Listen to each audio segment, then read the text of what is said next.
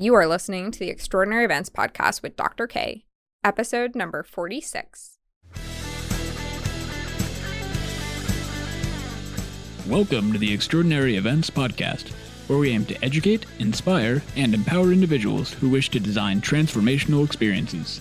Now, your host, Event Education Champion, Dr. Kristen Malik.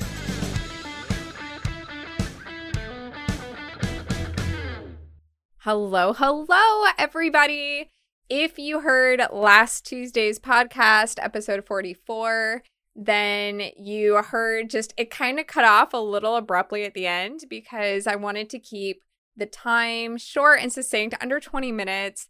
But I had so much more on my heart and so much passion and I stopped it, I saved it, I uploaded it into the system for Addison to edit, and then I hit record, and I'm going on with the second week right now.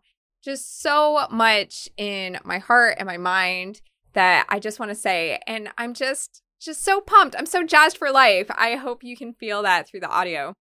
One of my New Year's resolutions for this year was to read a book every month.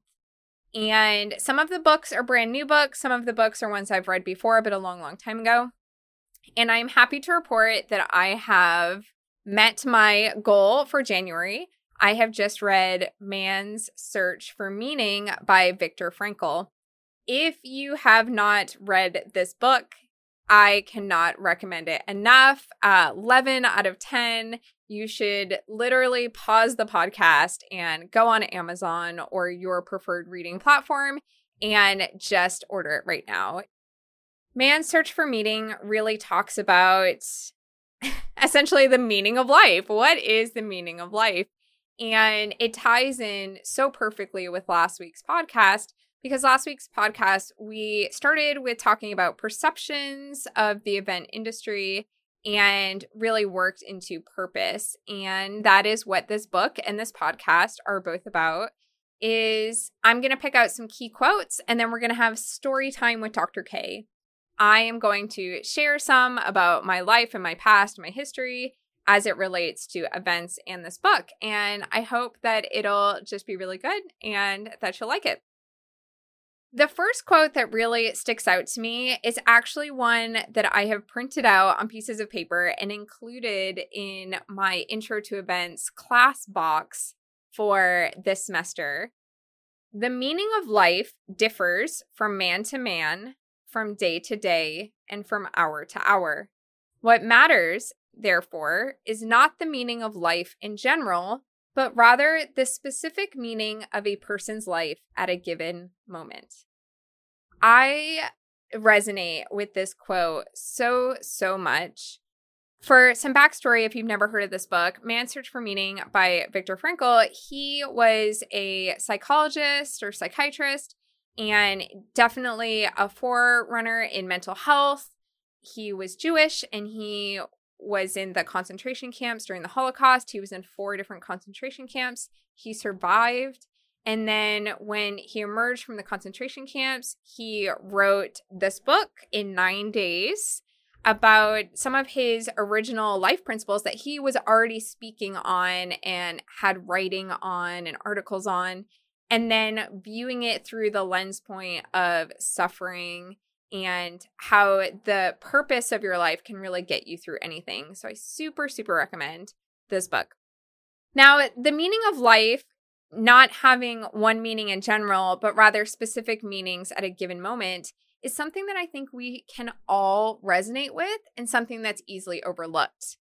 I always thought that it was absolutely insane that we would look at 16 year olds who don't have enough lived life experience to really have their own voice in the world and ask them what they want to do for the rest of their life. And then for them to go into college and to go into just so much debt here in the United States, to potentially go into so much debt in one area that maybe you'll switch career paths on in the future, just always kind of blew my mind just a little bit. The average student changes majors in a four year undergraduate degree something like seven or eight times. And it makes total sense because we're exploring all of these different avenues and different areas. I am a huge proponent for a liberal arts education just for that reason. Because if you go into a very specific school just focused on one thing, like I went to an undergraduate school that was very focused in interior design. That was all I learned about. All my classes were about that. And that was awesome and great. And I became a great designer. And I am who I am because of that experience.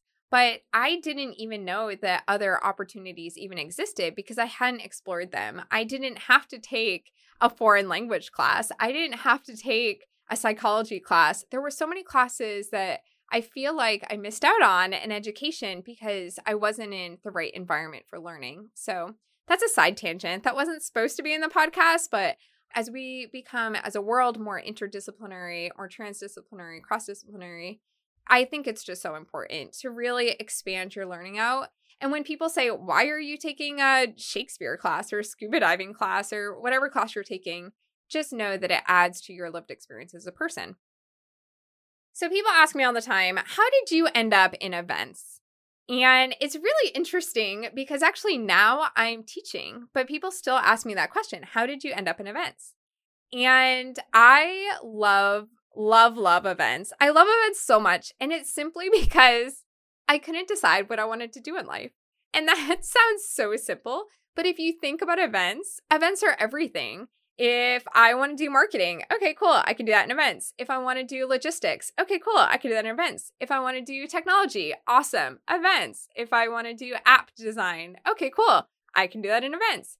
If I want to do statistics, which was my original major when I went into school, I was a stats major then cool, I can do that in events. There's just so much that you can do in events. And I realized that even though I am not ADD or ADHD, that it really kind of filled this desire to want to touch everything.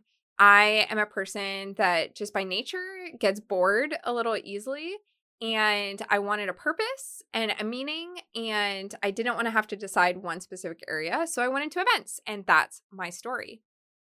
Another quote that stood out in this book, and anybody who's over the age of 30 to 40, anyone who's over that age, I think will really resonate with this. This quote says, Don't ever envy youth. Think to yourself, instead of possibilities, I have realities in my past not only the reality of work done and of love loved, but of sufferings bravely suffered. These sufferings are even the things of which I am most proud, though these are things that cannot inspire envy. And so I don't really talk about my past a whole lot. I've shared that on the podcast earlier, even though I am who I am because it is the sum of my lived experiences. I prefer to be more future focused. But for learning purposes, I'll share some today. I am a person who has abuse in a variety of formats in my childhood. But because of that abuse, I am so much more empathetic and vulnerable with everybody that I talk with. And so while you might sit there and say, wow, Dr. K, she's super vulnerable and she really understands this empathy, and maybe you envy that about me, you would never envy the fact that I have abuse in my childhood. You never say, wow, I wish I was abused in my childhood. You would never say that. But that is a result of my lived experience. I had a very, I'll say, interesting home life. I'll say more on the negative aspect, but interesting home life during my later teen years. And uh, I was homeless for a little bit, but that all led me to wanting to escape. So because I wanted to escape, I extensively traveled. I did a study abroad in my undergrad, took out loans, did a study abroad in my undergrad, and then I sought out a master's degree in tourism because I wanted to travel. And because of all this traveling, as a side effect of that, I found my own voice, I found my own purpose. And when I came back from that first study abroad experience, I lived in Italy for eight weeks. I had my own apartment. I was on a photojournalism type grant through a class. I came back. I even had like my own photo exhibit. It was really fun.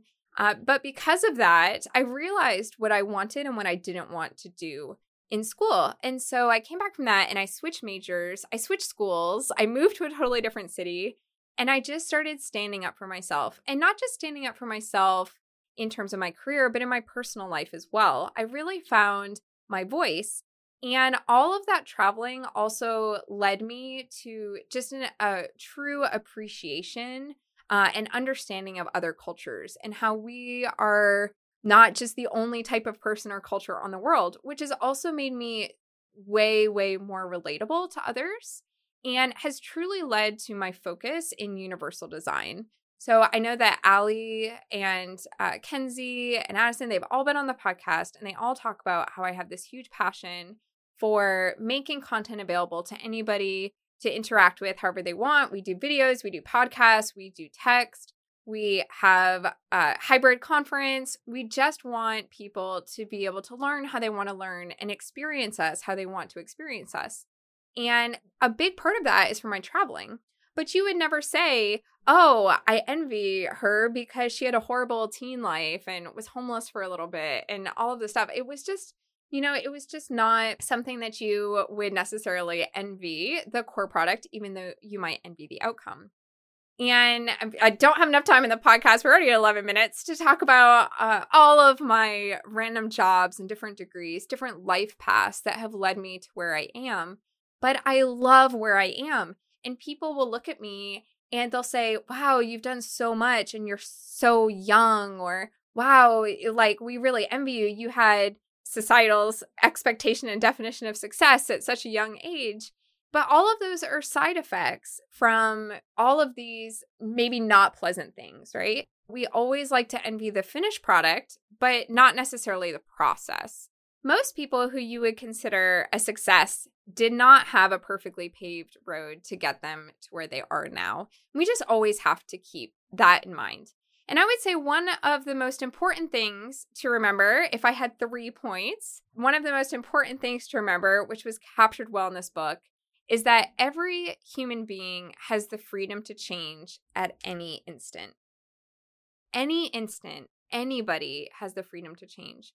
If you were to look at me right now, I am 100% not the same person that I was two and a half years ago. And if you were to look at that person two and a half years ago, I would 100% not have been the same person I was four years prior to that. And this isn't even like kind of similar. This is not by a long shot, not by a long shot. If I were to look at who I was two and a half years ago or seven years ago, I would not even recognize that person anymore. I was in positions where I was following along on societal constructs, society's definition of success, just doing what others expected of me. I was getting run over in my professional life, in my personal life. I was uh, at times in unhealthy situations. And I just decided that rather than falling victim to all those lies and what everybody else was trying to make me feel, I just decided that I am who I am and I know the truth about me, and the people that are close to me know the truth about me. And I emerged stronger and better than ever before. I found my own voice. And more importantly, I no longer cared what others tried to label me as or define my life as. I live a really interesting life. I live a life that's super unique. And if you looked at it from the outside, you'd be like, how on earth does your life work? And how does this work? And how does that work? And how do you do all the things you do? And I love my life. And I refuse to be labeled. I do not want to be labeled. I do not fit into a bucket. I am my own unique person, and I love that. So I want to kind of end this podcast with another quote it goes along with the fact that every human being has the freedom to change at any instant. And that quote is Therefore, we cannot predict his future only within the large framework of a statistical survey referring to a whole group. The individual personality remains essentially unpredictable. One of the main features of human existence is the capacity to rise above such conditions, to grow beyond them man has both potentialities within himself horrible and good. Which one is actualized depends on decisions, not on conditions. Again, those are all quotes from Man's Search for Meaning by Viktor Frankl. Thank you all so much for taking the time to make the time to listen to our amazing podcast today and a little bit of my life story. I hope you all have a fantastic day, a blessed week, and I will talk with you soon.